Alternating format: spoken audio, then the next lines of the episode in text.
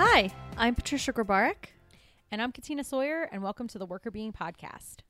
Today we have Katina sharing a very exciting article. Do you want to give us a little sneak peek? Yes. So today I'm actually sharing an article that I co wrote um, with uh, some colleagues. Um, and it's about oppositional courage and the value of enacting courageous behaviors to stand up for what is right at work. That sounds super interesting. And I love that you're doing your own article. I already told you this before we even started. When you said it, I was like, yes, your own article. I get very excited about it because I think, um, well, one, you know, all the ins and outs. And two, I love highlighting all the great work you're doing as a researcher. Thank you. Yeah, this paper was a real, real long journey to get published. So I'm happy to finally look at it in print. That's awesome. I feel like wasn't the last one we talked about um your dissertation? I think the last Yeah. time we talked about your article That's probably- dissertation. yeah, I think that's the I think that's the last one that we did. And um yeah, so that's been a while. So um Mhm. yeah, happy to talk about this one. Uh it was a long time in progress and happy to finally see it out. So yeah, we'll Another talk about that. It'll be long fun. labor of love. Yes, yes, of course. but uh, what's going on with you? I know that you uh, had some uh, new vehicle news. Yes. So we just bought a car this weekend. Um, we got our Toyota RAV4 hybrid. I'm super excited about the hybrid part. Environment. Yeah, yeah. It's actually kind of fun because when you drive it, you like it tells you are you using are you being eco-friendly? Are you Oh, charging the battery? Are you going on gas alone because you're accelerating too much? Like slow down speed demon. Um so it tells you all of that and then at the end when you park and you turn off the car it uh like report spits out and it basically tells you like your score Oh, and then tells you like what you could have done to be a more eco-friendly driver the next time that's cool. yeah. So it's kind of a game. And you know how much I like getting good grades. So it's going to be interesting. I'm going to be trying to beat my score every time.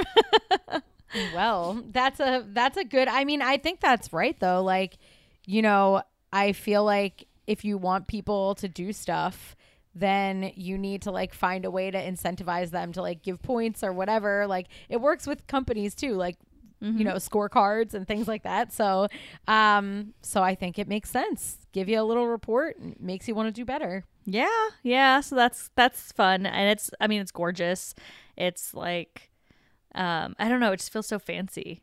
And Yay. maybe uh maybe Toyotas aren't considered fancy, but I feel like this car is fancy and it's got like all the toys inside of it and it's so pretty and and it's an Yay. SUV, which I kind of like that cuz I feel like in my other car I just felt very s- short and like I feel like nobody Yeah. saw me, but people are going to see me now.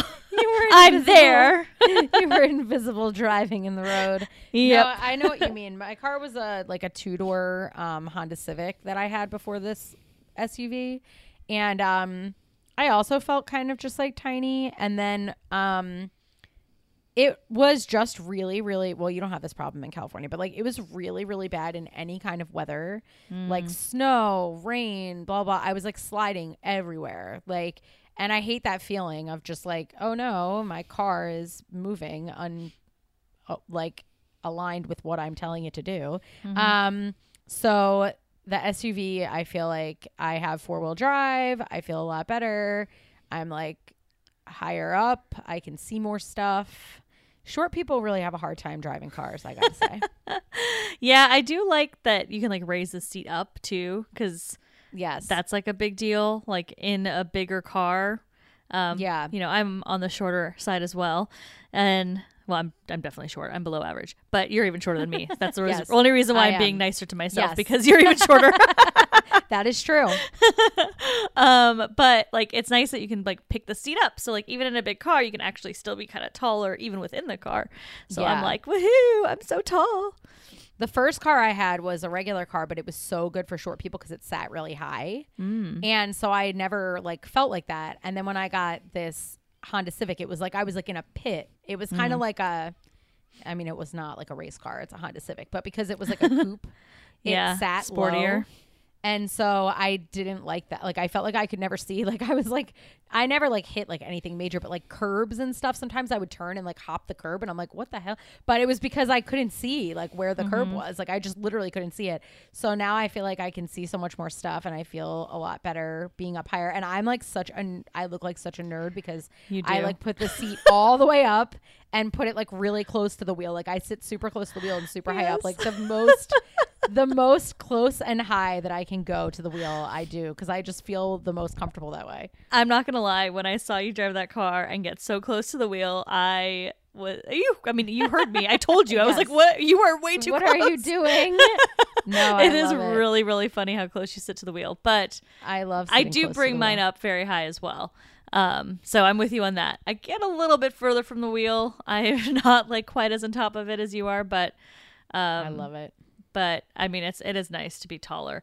One time I had Oh, to yes. rent a like when my card was in the shop, I had to get a uh what was it? They gave me like a Dodge Whoa, what's like the sporty Dodge car that's like really Oh, a short? charger. Yes. Yeah. Oh my gosh. I couldn't see anything in that car. I was so Yes. short. I couldn't see anything. And it's humongous. Like it is a boat. I feel like you're driving a boat because it's super big, but it's just like a short car, but it's a it's like it takes up a lot of space. So I had the hardest time parking that car. I was like, I cannot. I like, oh my gosh, I was so mad. And I was like, can we, is there any other car I could I rent for this week? And they're like, nope, that's it. And I was like, cool. I mean, I might crash it because it's really wide and I can't awesome. see any of it, but okay. but sure, I'll take it. I guess that's what's going to have to happen. Well, I needed to. I didn't have a car otherwise. So it was, I was stuck driving a, Charger or bust. a car that I could not really navigate very well. So that was no not fun. fun. But this new car is tall enough that I, even though it is bigger than my Focus, it is a car that I can actually navigate because it's not so big and I'm not so short. That I, I, used to date a guy who was obsessed with Dodge Chargers, and he would always talk about Dodge Chargers and how all he wanted was a Dodge Charger. And I don't know why he was just obsessed with it. Like that was just like his thing, and he would always be like, "I'm going to get a Dodge Charger. I'm going to get a Dodge Charger." Like he would constantly be talking about Dodge Charger. So when you were just talking about, it, I was having like flashbacks of like having to listen for so long about how great Dodge Chargers were for no reason. Well, So you would hate it because you would be like just sunken in and you'd far away from the steering wheel and really low and not being able to see anything. It was terrible for me. I think you have to be a little, a little bit taller, probably over five five at least. Yeah.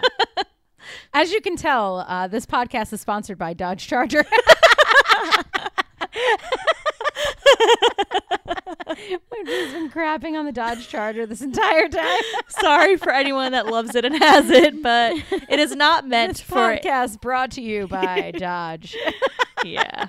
It's not meant for uh, anybody below five. What five? I'm five three. So five three and down, I think is probably bad. Yeah, don't do Um, it. Yeah, but Do not do it. anyways, all right. Enough about the cars. Um, Well, I'm happy you got a car. yeah, I I'm glad. It's gonna be nice to have. Exciting. Nice to have. Anything that you want to bring up that happened to you? Anything interesting, exciting? I mean, Um, nothing interesting or exciting. I'm not teaching this semester, so while everybody deals with the whole like, are they gonna be? How are they gonna put all their classes online and all that kind of stuff? Uh, GW's officially decided that they are going to be online for the semester instead of in person, um, which I think is a good move. But um, it's you know everybody's got to move all their stuff online now. But luckily. I am on research semester, so I don't have to do any of that. So I feel badly for my colleagues that are kind of scrambling at the last minute to switch everything around when they thought they were going to be on campus and then found out that they're going to be online. Um, but it's probably a better move considering the fact that, like, I saw today um, UNC Chapel Hill has been open for like a week and they already had to close because there's too many cases of COVID.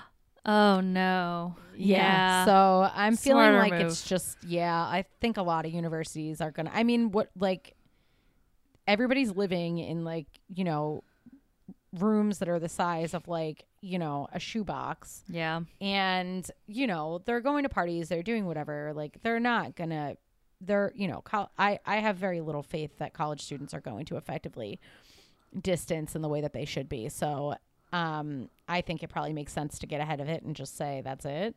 Um, but I am happy that I don't have to worry about um, uh, doing all of that, and I can just keep hiding in my home and doing what I've been doing all summer. So that I'm happy about. Good, good, good, good. Yes. Well, I'm glad that you don't have to do that. And Yes. um, yeah, so good times. Research semester is great. And speaking of Yes. your research, Yes. tell us about your article. Okay, sounds good. So our article is called Because You're Worth the Risks Acts of Oppositional Courage as Symbolic Messages of Relational Value to Transgender Employees. And it was just published in the Journal of Applied Psychology this year, uh, 2020. And it's by Christian Thoroughgood, me, and Jennica Webster. And um, yeah, uh, it was a long, long time to get this uh, published. Uh, it's been a work in progress now for four years, five years, um, until from the time we started the project until when it came out. So it's been quite a while that we've been working on it. But I actually think it came out at a time when uh, people are looking for information about how do you um, disrupt a status quo in order to achieve greater social justice and like what does that look like and why is that important so um, i actually think even though it took a really long time to complete that it came out at a time period where it's actually particularly useful Yeah, I, th- I think it makes sense. I agree. It's definitely kind of top of mind type of topic at this point. Um, so that's great. And I think it's really good when we talk about your articles to give people kind of a reminder as to how long this process takes. So, you know, when we say something's hot off the press, it wasn't an idea that came up like two months ago and now there's a published article um, you know it takes so much time to get the research done well first to get the research approved then to get it done then to get it written up then to get you know reviewers like giving you feedback and addressing their feedback and all of that stuff. There's so many steps in the process um, so it does take a long time to get research out and published and in the hands of well academics mostly. Yeah. or us when we're going to talk about the podcast. Um, Yes. but yes. it does take a lot of time. So you know some there's some topic areas which you probably have heard throughout podcast um, there are some areas where maybe research is a little bit lagging in terms of trends that are happening externally um, because it just takes a lot to do that research. So if like a brand new technology comes out, for example, or people are seeing this with COVID, right? Brand new virus. Now we don't know anything. We have to start from scratch and it takes a long time to actually get any information, understand things. Yeah. Yeah, and so yeah, it's it's like by the time the papers come out, the researchers have been thinking about these ideas for a while, and that's also part of why a lot of research might seem like uh it comes out like after or like well after it's needed. Um, or in this instance, I think that people are thinking a lot about this topic, but it's only because like researchers have been thinking about it before the public was thinking about it so heavily that it actually ends up coming out in a, at a timely time. Um, otherwise, uh, it, with something like COVID, like you're always going to have more rigorous research lagging the public need because there was no way to anticipate that this could be something of importance, right? Or that this would be needed. So, like right now for COVID research, they're doing these like rapid review papers where uh, they go through the review process a lot more quickly and they're having to sort of relax some of the standards for how perfect the data has to be and uh, you know how many studies you need to have and um, all that kind of stuff because if they use their regular standards for letting articles in it'll take too long like we need stuff faster so they're actually creating like quicker avenues to get work published in order to address that which is kind of speaks to the length of time that it takes in general Yeah, that's interesting. I mean, it's great they're doing that so we can get some information out there. I'll be curious to see. Um, so here comes like dork talk, but I'll be curious to see, like, you know, how doing this expedited review process is going to impact longer term research. So, like, if somebody's then doing a little bit of a longer term study on this time period, are we going to find something different? Um, Yeah. When we have, quote, more ideal or perfect, not really ever perfect, but perfect data versus what they're relaxing on a little bit now. Um, Right. And I wonder if it's, I mean, it'll be interesting what lessons we learn, right? Is it that sometimes we get too caught up in the review process that like we need to let go and think about data differently? Or are we going to find that actually this incredible rigor is very important? And I think it's going to vary from field to field too. Like our field might be different than other fields as well. And I think um there's also been like just a lot of things um like it's not that while I'm saying they're relaxing the standards, like for example, the JAP um, Journal of Applied Psychology special issue for COVID, they got over 300 submissions and they only accepted five. Whoa. So it's still they're still they're still applying fairly rigorous standards, but it's just that they wouldn't accept 5 out of 300 under normal circumstances so quickly. And Yeah. the 5 that they accepted probably don't have the same they can't expect the same like we'll go back and get more data and more data and more data because everything's coming out um like more, just so much more quickly but what people have done that's smart is that they've used archival data so like um the first paper that got published in the special issue for covid somebody looked at the gender of the governors of different states and saw whether or not it was related to covid real like uh, mask wearing percentages and death rates and uh, like early um, like early uh, uh, like adherence to staying indoors and things like that. And they also like coded all their public statements for like various emotional words. And they found that like female governors i think it was like were more compassionate and emphasize like um collective agency like we have to do this together as a team in their messages which like then led to more adherence to uh the the um rules and regulations and that was even controlling for political party. So like that was like that was smart because that's really cool data but it's kind of pu- it's publicly available right? So like they didn't have to go get new stuff. So anyway that's how they're getting around some of it but blah blah it takes a long time this paper took a while yes. Well, I think at some point it'll be interesting if we pull some of those um, COVID articles and share them here. yeah So we can do that at some point. But in the meantime, I think a lot of people can learn some really good stuff from what your paper says. So let's talk about your paper. Yeah. So our paper basically looked at a very specific type of allyship behavior. Um, so we're sort of thinking of it as like under the umbrella of everything that you might do that could be considered allyship, whether that's allyship that you perceive as effective or allyship that other people actually perceive as effective or both.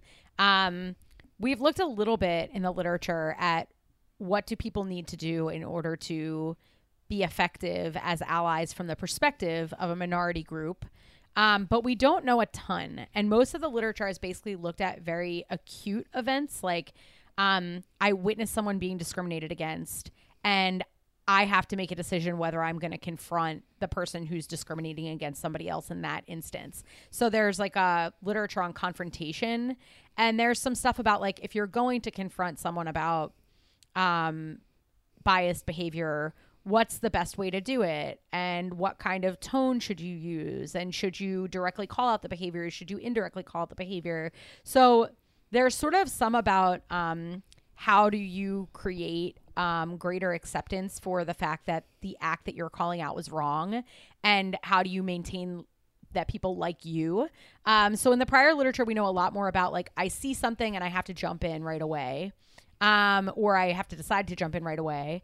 And we also know a little bit about how people react to that, but mostly how the general public reacts to it. So it's more been like, how do other bystanders react? Not so much about how does the minority group member that you are acting on behalf of respond to that. So we know less about that. Mm, interesting. Um, yeah, and so what we were interested in was okay, there are we needed to hone in on a specific subset of allyship behaviors just for purposes of definition. Um, and we became interested in this idea of courage, um, oppositional courage, because courage is a fairly new construct in the literature. And oppositional courage, in particular, is the idea that you are sort of uh, pushing up against a norm within an organization or within society um, and that you are trying to challenge some form of inequity um, in doing that. So, oppositional courage broadly can be anything that's a challenging behavior at work.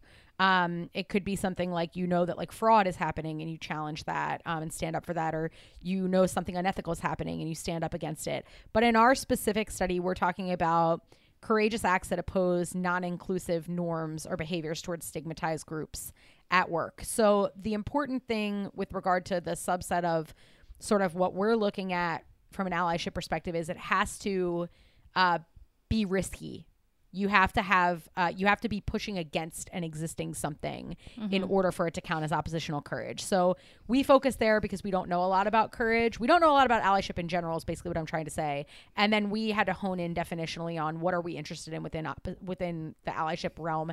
And uh, we chose to focus on courage because we don't know a lot about that even in relation to not knowing a lot about allyship in general. Mm-hmm. Inter- okay so let me back up for a second. So, as you're talking about these types of courage behaviors related to allyship and how it's an opposition of something else, like that's existing mm-hmm. within the workplace, do you have examples of what those types of things could be? Like, if I am an ally and I'm doing this, what does it look like? What am I doing? Where am I doing it? How am I doing it?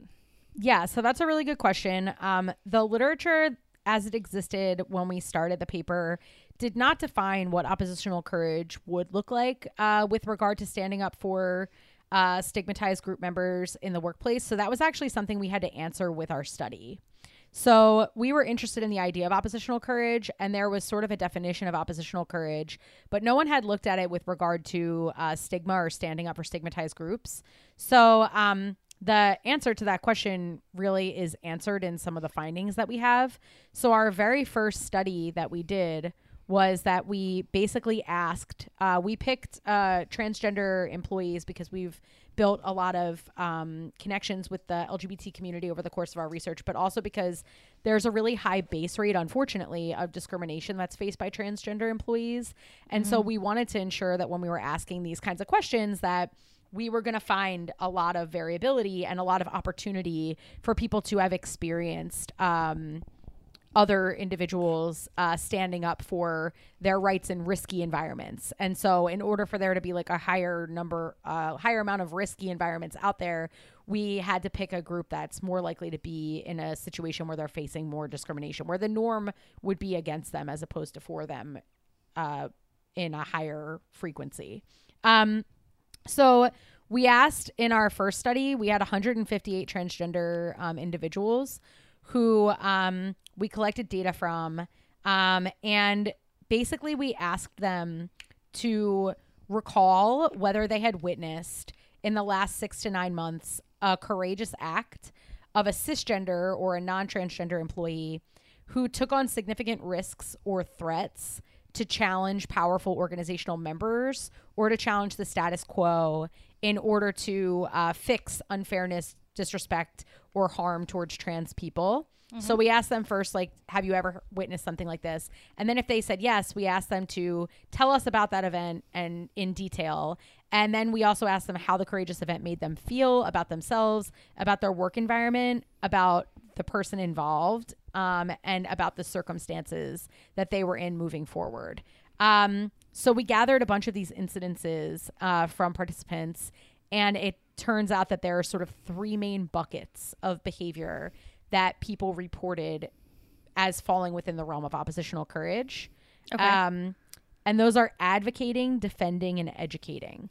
So defending is kind of similar to the um, confrontation idea that we that I talked about before, where I see something or somebody sees something, like someone's directly uh, saying or doing something to make me feel um, left out, and somebody is jumping in um, so one example from our work is this person says, uh, my assistant Judy spoke out when I was being treated poorly by one of the managers. It was brief but vocal, almost mom like. It came about as I sat at a lunch table at an empty chair. And when this coworker saw this person sitting there, he jumped up like he had sat next to a very large spider. Um, so basically Jeez. saw that this person was sitting there and then jumped up like scared. And uh, the assistant said, uh, "Scott, that was so rude. Scott, that was so rude." Two times. Um, and the person says, "This is when most people were not speaking or making eye contact with me. It was very painful." And uh, her saying that brought me to this island of relief, and I'm always grateful that someone said something. Oh. Um, so there's uh, that's an example of defending. It's like an acute thing that happens, and the person jumped in to try to relieve the pain that the person was feeling by calling out the behavior um, head on. Um, but what was uncovered that's unique in our study beyond the defending piece, which is really the only thing that we know about allyship, is this advocating and educating piece. So the educating piece are things like um, helping people to understand uh, better policies and practices, helping people to understand things like correct pronoun usage, um, having uh, colleagues uh, who uh, talk to other colleagues about trans related issues and why they're why it's important to create trans inclusive environments in the workplace. So um, that's the idea of educating. Um, so this person says, like, my manager corrects anyone who gets my pronouns wrong and informs them on the proper way to use them. And most recently, they went out of their way to explain the importance of trans inclusive policy to a group of high level individuals within the organization. Um, and then advocating is the last piece. This is basically um, trying to ensure that the structures and systems within the organization actually support inclusivity. So this person says the leader of my LGBT group has worked with me to get trans inclusive healthcare and we sat through a number of very uncomfortable meetings with administrators, but she was really persistent and firm in advocating for our rights. So um so those are sort of the three components of oppositional courage: um, educating, advocating, and defending. But they only count as oppositional courage if you're pushing up against a norm. So if I go to Berkeley and I'm like talking to people about pronoun usage, that might not count as risky behavior because the norm in an environment like that is probably one that would support me doing that. Um, and in fact, there may be uh, positive benefits that I get. I may be selfishly attempting to get attention by virtue signaling in that environment. That's a whole other literature. Um, by basically showing like, hey, I'm woke up. So it could end up being more about me in an environment where you're rewarded for that kind of behavior. This is specifically like I'm taking a risk to uh, to advocate for, defend, or educate others. Okay. So that makes sense. So this is all about I am in a situation where trans individuals within the organization are either not having the same rights, facing some sort of discrimination, having people, you know, behave badly. I mean, discrimination still, but, you know, behave badly towards them. There's something going on, or the policies aren't as inclusive, like, I don't know, some sort of leave policies or whatever.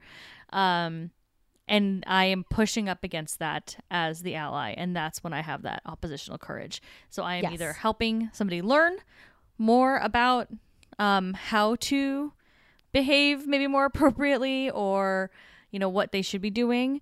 I am Mhm. advocating for changes in the systems, um, and then I'm also maybe I'm yes defending, standing up for somebody that's being treated badly or talked down to or whatever.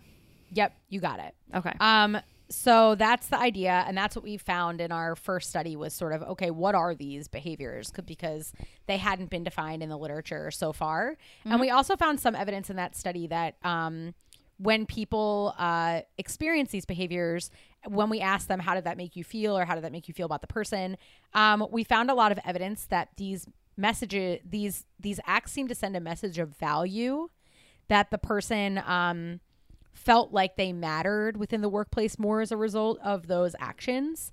Um, so there's this quote uh, from uh, this uh, trans woman that was in our sample. I appeared in a dress for the first time at a company party. One of the housekeeping aides grabbed my hand and pulled me on the dance floor in front of everyone. His courage in accepting who I was in front of all of our coworkers can bring me to tears this day. So that that person was clearly saying like I didn't feel accepted. That that quote is quite truncated from the full story that this person shared, but like um basically they were feeling really left out and lonely at the party because they had showed up and they felt like um, they had made a bad choice to show up uh, in in a dress that people in the company maybe weren't ready for it. They were feeling a little bit ostracized. And when the housekeeping aide grabbed her hand and pulled her on the dance floor in front of everyone. Um, that really uh, made her realize that there were people in the workplace that cared about her feelings. Um, so that so that led us to start to think about okay, what's what is this related to then? So if these acts of courage are sending some kind of a message of value, um, what does that look like, or what's the outcome of these kinds of behaviors? Um, a couple of things that the reviewers actually had us do. So after we had submitted this for initial review, uh, the reviewers had a question about, well, is it just the act, or is it that is it just that people like to be supported, or is there actually something about taking a risk that's important? So does it matter if I'm doing something that's risky or if I'm just doing something supportive? And mm-hmm. so we ran this lab study where we had uh, uh, 102 transgender individuals read through this vignette where a person tells her boss that she's going to be transitioning uh, from male to female and that uh, she'd like his support. And in uh, one vignette, it's clear that the organization already has a pretty supportive culture. And we say that the manager was really supportive and advocated to make sure that, you know, um, the transition was successful and made sure that she was treated fairly in the process. In another, it's clear that the organization was not um, favorable towards the, those conditions.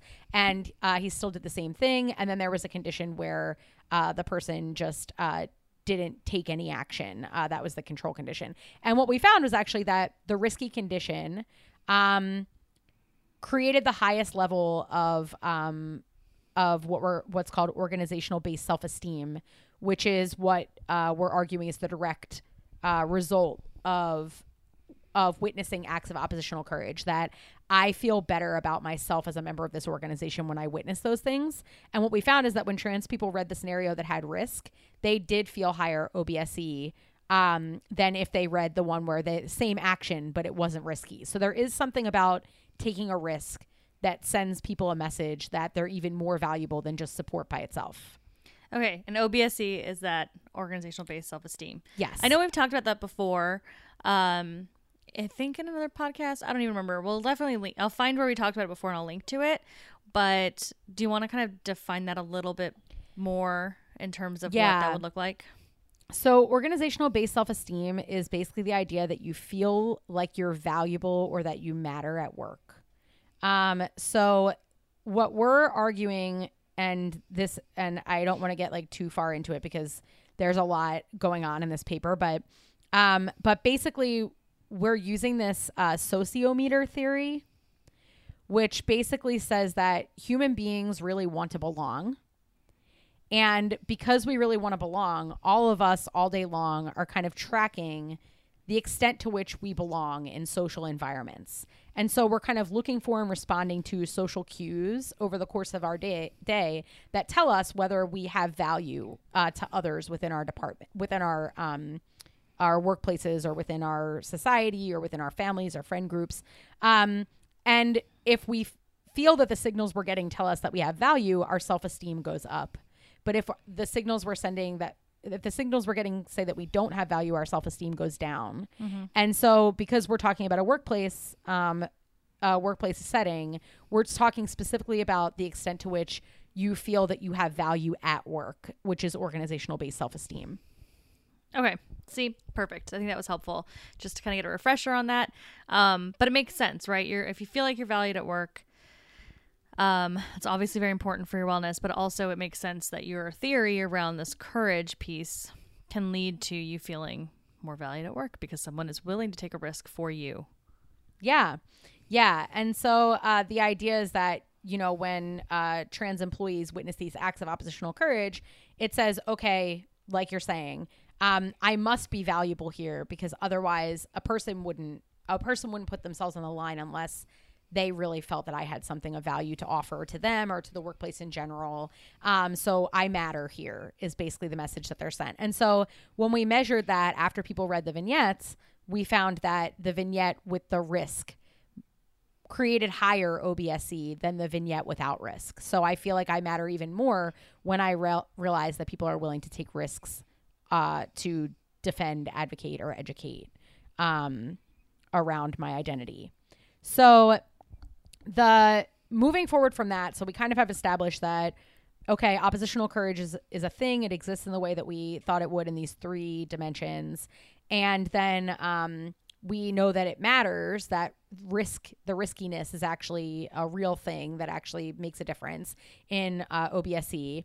From there, we actually created a measure of oppositional courage. So that was a whole separate study that probably is not as much of interest here. But if anyone is interested in pulling the paper, you can actually measure this within your workplace.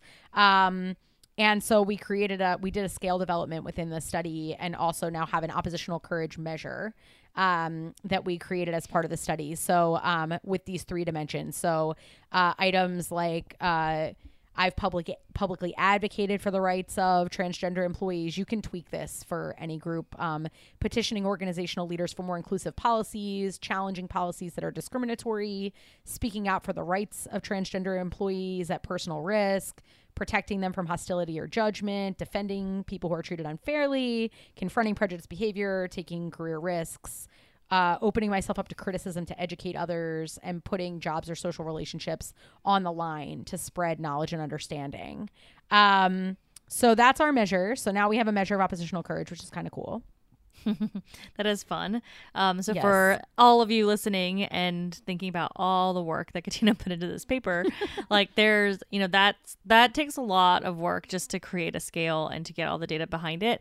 Um, but from a study perspective, so we often talk about like, oh, items like X, item like uh, items like Y for each of the different things that were measured.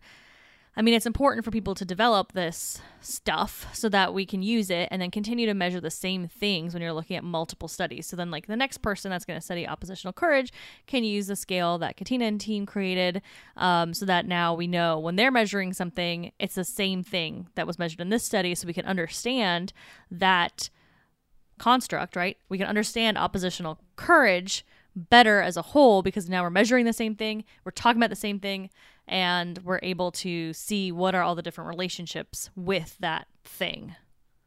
Yes. Yep. That's perfect. Um, and that's and and it's cool because uh, now we can start a new body of research around oppositional courage and, like you're saying, have consistency in it, um, which is the name of the game, so that we're all talking about the same thing. Um, so now the final like uh, kind of okay, what are we doing with all this stuff? Um, so our final uh, study basically used our new measure to say, okay, so what? Like, what does this do on a broader scale? So we had the lab study that showed that reading about someone taking a risk um, was uh, more impactful on organizational based self esteem than not having a risk. But now we're going to use like a field sample of employees and we're going to uh, actually measure this at multiple time points. So we have a two time point study um, where we uh, had 177 transgender employees um, fill out uh, our study variables, which um, were oppositional courage. Um, and then we wanted to look at its impact on organizational based self esteem. Um, and then we also wanted to look at uh, how that impacted outcomes. So we looked at job satisfaction as well as emotional exhaustion. Um, and the final thing that we looked at was are these acts more important the more strongly rooted you are in the fact that you have this transgender identity? So you could think the same thing about a, a gender identity like you know, being a woman writ large. You think about this as being like a racial identity. So if someone stands up for for the rights of your group, um, and you're more firmly rooted in your identity, does that make that act even more impactful for you? So we were interested in that as a moderator as well. Yeah. So that basically you're saying that um, you're looking to see does this type of courage lead to me as the employee from the minority group having higher self esteem, feeling valued at my company? And then does it also make me feel um, better in terms of I like my job, I'm happy in my job, and less exhausted. So, kind of going to the wellness, we've talked about emotional exhaustion a lot. Um, so, making sure that, you know, it's impacting people's well being overall. And then what you're saying, so for context of like a moderator, for those of you that don't speak our lingo, um, language. um, basically, what Katina was interested in and Katina and team were interested in was understanding, and correct me if I'm wrong, but understanding whether if I like really feel strongly about being a woman, and that's like very strong to my identity, is that going to have a stronger impact on um all of those outcomes? I'm going to feel like even better because someone has stood up for me than somebody that maybe doesn't think about their their identity as a woman at all or doesn't care as much about that. It's not as big of a deal to them. Like they don't they're not somebody that's like, yeah, I'm a woman, woohoo. Versus there might be somebody that's just more like, yeah, I'm a woman, whatever. That's like not a big deal to me. And it's not like part of who I strongly identify as. So that's kind of just looking to see like the difference between people that have different identity different strengths of identity or versus, you know, how much do they actually identify with being that group. Is that correct? Yep. That's absolutely correct. Perfect. Um, you got it. So, and so to that end, basically what we found was with regard to our base model. So, when people witness these acts of oppositional courage, um, and again, this isn't a sample of like 200 something trans employees. Um, when they witness these acts of oppositional courage, it was positively related to their organizational uh, based self esteem at time two. And organizational based self esteem was related to job satisfaction positively and negatively related to emotional exhaustion. So our base model held basically that when you witness these acts of oppositional courage, it makes you feel like you matter within the organization, which makes your job satisfaction go up and your emotional exhaustion go down. Um, and then with regard to the relationship of identity centrality, we found that at when people have high identity centrality, oppositional courage is related to uh, job satisfaction and emotional exhaustion through OBSE. But at low levels of oppositional courage, that actually the relationship doesn't hold. At low levels of identity centrality, the relationship doesn't hold. So Okay. what we basically found was that um, this is important if you care about being a transgender person.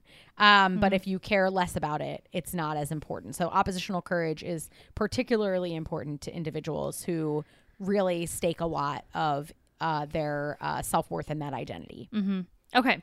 So I think that makes a lot of sense. Um, I know you're so close to this paper. I'm going to do a translation again. But um, so basically, what we're seeing is that in general, if someone stands up for you or advocates for you or educates other people for your your group, um, in this case, it's the trans um, population of that that you're studying, but it- hopefully, in theory, this would translate to other groups as well. Um, so if people are standing up for you in a place where it's not okay to do that, you feel like you're valued and therefore you're going to feel happier in your job and less exhausted. So, higher well being. And then this really matters if you really identify with that group. So, if I'm a person that's going to pride parades and, you know, advocating, you know, being part of a group socially around my identity, really doing all those like this is just examples, but like whatever it is where you're feeling you're obviously it's very important to you that you are trans. Then that really matters and having people stand up for you really does have a lot of impact on your outcomes. It really has a lot of impact on how you feel on the job, both from being happy in the job and from not being exhausted. If you don't care as much about your identity, it's like not as big of a deal, not on the forefront all the time, not something you really want to talk about, think about, be part of as much. It's just not as important to you, then it doesn't matter. Then having someone Yeah. stand up for you is not necessarily going to be helpful for your wellness. Other things are probably going to be more important. Yes.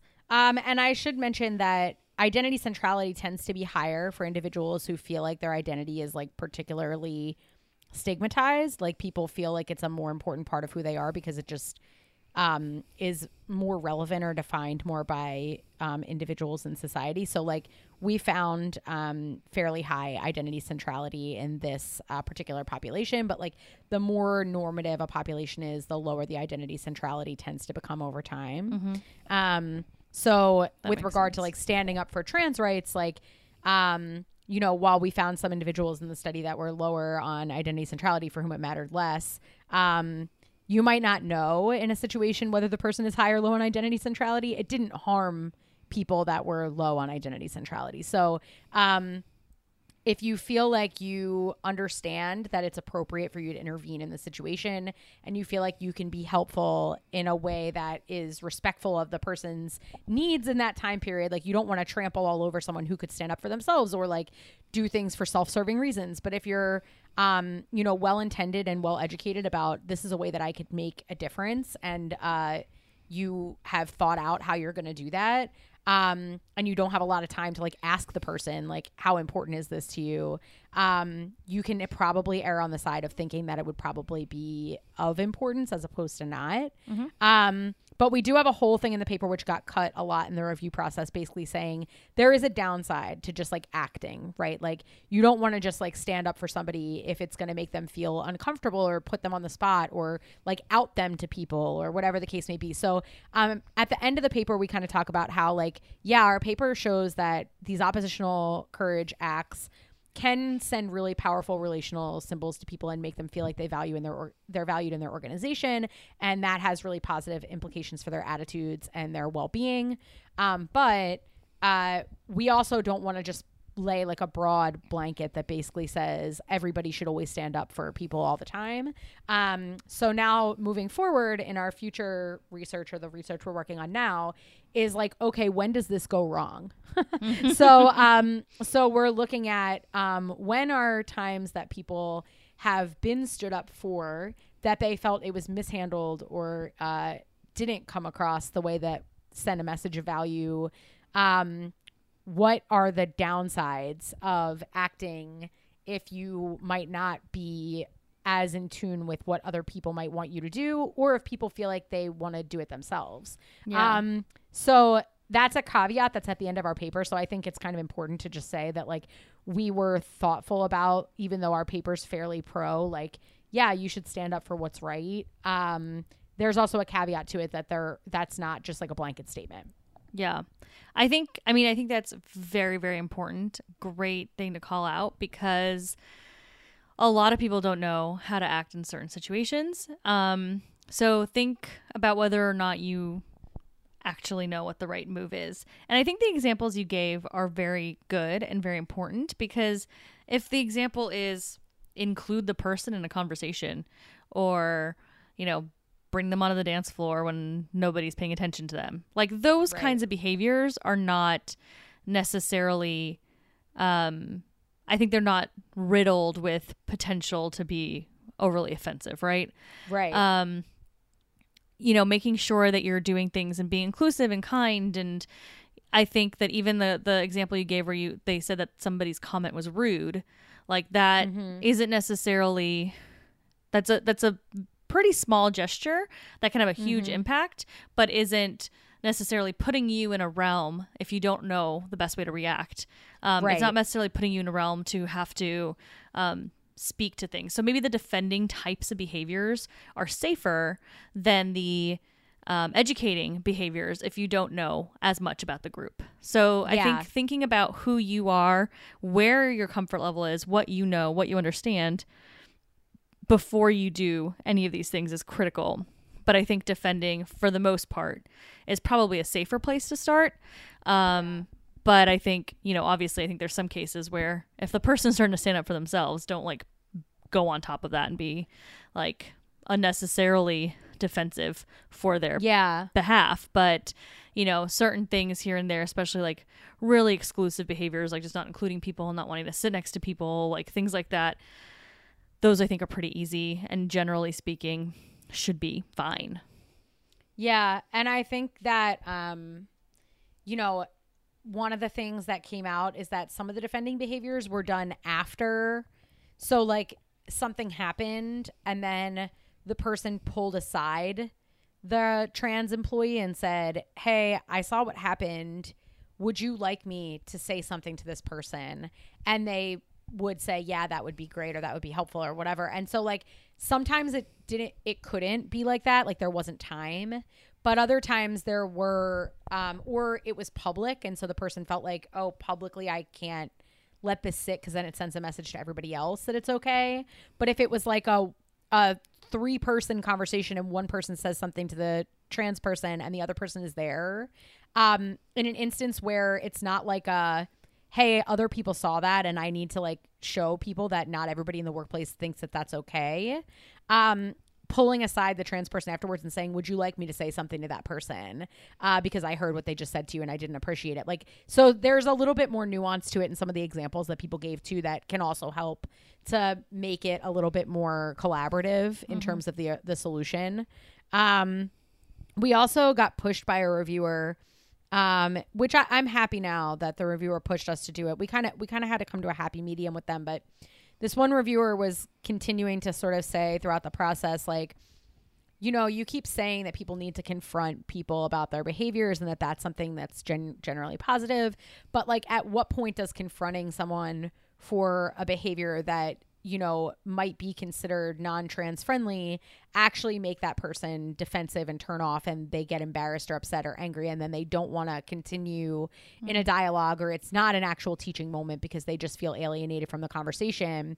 And so the happy medium that we ended on was to put in the paper that um you know it's tough uh when you're for example like used to uh, calling someone at work for years Steve, and now you're calling them Sarah, and you're used to using he pronouns, and now you're using she pronouns. Like, um, you know, it can it can just be mentally a little bit difficult to make that shift.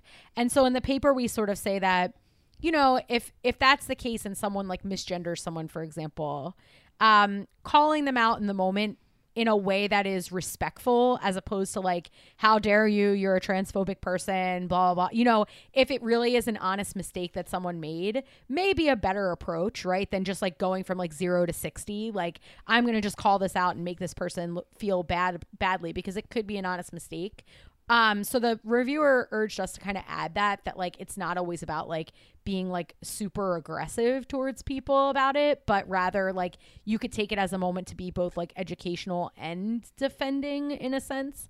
Um, but that we our happy medium was we also put a phrase in there that basically said, however, if someone continues to make the same mistake over and over again, then that may call for a more serious consideration of what's going on. So we kind of said something like, we recommend this considered approach, but this doesn't mean that we should allow people to repeatedly claim ignorance for acting in non inclusive ways. So that was kind of our negotiation with the reviewer. But I do think to that point, um, it is helpful to know that, like, uh, we're not trying to say that you need to like go around your workplace like vigilante like calling people out and making people feel badly about their behaviors um there is a there is i think a, a time and a place to really make someone understand that they're doing something really offensive but people make mistakes in this area and um and if the person's really willing to learn and grow and be inclusive sometimes the educating piece may overtake the defending piece under certain circumstances Yeah, I think that makes sense. I mean, I'm even just thinking of the pronoun example you gave. Like, if someone says he, you can just say, literally interrupt and just say the word she. And then sometimes Right. people will be like, oh, and then just continue on. Like, right you know, Right. I. I'm even thinking of like when people sometimes get names wrong. Like if you're talking to a client and like I have a client, there's a Marlowe and a Marla. mm-hmm um both identify as female and i have the hardest time with marlo and Right. marla which which one Yeah. and they're both also the same industry client like there's enough similarities between the two of them that i cannot remember and i have the hardest Right. time and i've apologized to both of them saying like oh my gosh like i have another client similar space as you named marlo and Yeah. so what often what my uh, CSMs will do, like customer success managers, they'll if I'm on the call and I say Marlo when it's Marla I'm talking to, they'll be like Marla, I'm like ah Marla, you know, Right. like and then I Yeah. correct it and move on. Like Right. that is a very simple way to like to do that and address it. And then obviously the person reacts and gets really angry about that and whatever, then that's a whole different story. But it could Right. be a very simple way to just jump in, making defending the other person while not making a big deal out of it. And like when my CSMs do that, like I'm very grateful that they're doing that because I don't want to be using the wrong name, but then the client doesn't have to do it to me, right? So that's kind of Right. nice to not have the client have to be like, "Hey, Patricia, you're getting it wrong again. What's Right. wrong with you?" Um, so, Right. anyways, I think that's a No, really, that's a good really good point. example. Yeah, because you wouldn't want the CSM to be like, "Why do you hate Marla?" Like, you know what I mean? Like that would be like a lot. So I think I think that um, while this one reviewer, we really did have like quite a time with many things in this paper that we had to negotiate with them about. Um, I am I do think that that was a good call out that we put something in there about that because we don't want it to come across that we're like, you know, go around like social justice Batman and just try to like you know uh, but but we also don't want it to be you know we want it to be uh appropriate so if Yeah. something really bad happens you shouldn't also feel like you have to like tippy toe around as long as you feel like that's uh in alignment with what would be most comfortable for the trans employees that are in the workplace as well. But yeah so that's the that's the study. That's um that's what we put together. And now we're sort of moving forward into okay what are some of the downsides of what we just said you should do? Um and we're really happy mostly and really have to be like grateful to um lillian eby who is the editor um, at jp um, but she was also the associate editor on one of our papers and then vincent gonzalez vicente gonzalez roma was the associate editor on this paper and um, these are the this paper and a, a paper we published in 2017 with um, Larry Martinez and Enrica Ruggs and uh, Nick Smith um, that Christian and I published with those people. Um, that those are the only two papers on transgender employees ever published in top tier journals in all of organization science and management. Um, Wow. so we're really happy that we're finally starting that this is finally starting to get some more play in the top tier journals, but we're also thankful to the associate editors that shepherd the papers through because um, we can tell that reviewers are not always uh, as amenable to these kinds of papers as they are to other kinds of papers that we've submitted. And um, you need like a strong associate editor to um, believe in the importance of having papers that are conducted in these populations in order to uh, help notice when reviewers are negatively rea- reacting to the paper for reasons that aren't about your paper but about the population. So um, i've been really thankful for that. So what you're saying is you need editors with oppositional courage. yes you do. That's what you need. That is what you need. No, that exactly. makes a lot of sense. But yeah, I think this is really great. I think it's good for everyone to understand that these types of behaviors are very helpful when done well to employees that are of these marginalized groups. So if you're able to do something in your organization and help people out, you know, that's going to have a positive impact. And as a leader or manager, I think it's even more critical, right? Because you are somebody that you hopefully they're going to be coming to you with issues and concerns. So showing your support, standing up for your employees um, can be impactful. And obviously, you want your employees to be happy in their job. You want them to be well, so that they're you know not only feeling well but also performing well. So all those things are really important from a good team management perspective. So as a leader, thinking about how you can do some of these things effectively in situations where you think it's necessary, then please do that. Please think about that.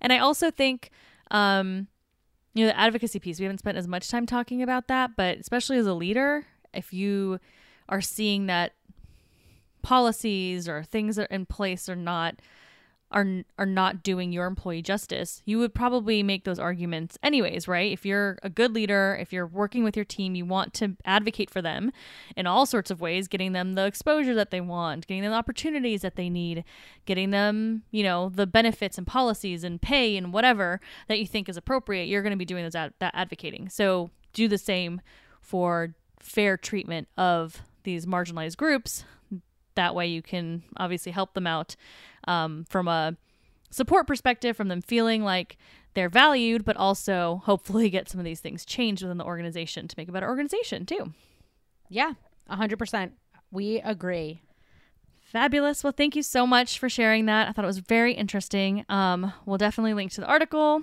in our show notes. Um, you had an HBR article come out about this, didn't you? Yeah. Yep. Okay, so we'll link to that too. So if you want to see what Harvard Business Review said about this, well, what you you guys wrote about this in that paper, um, that will be available for you as well.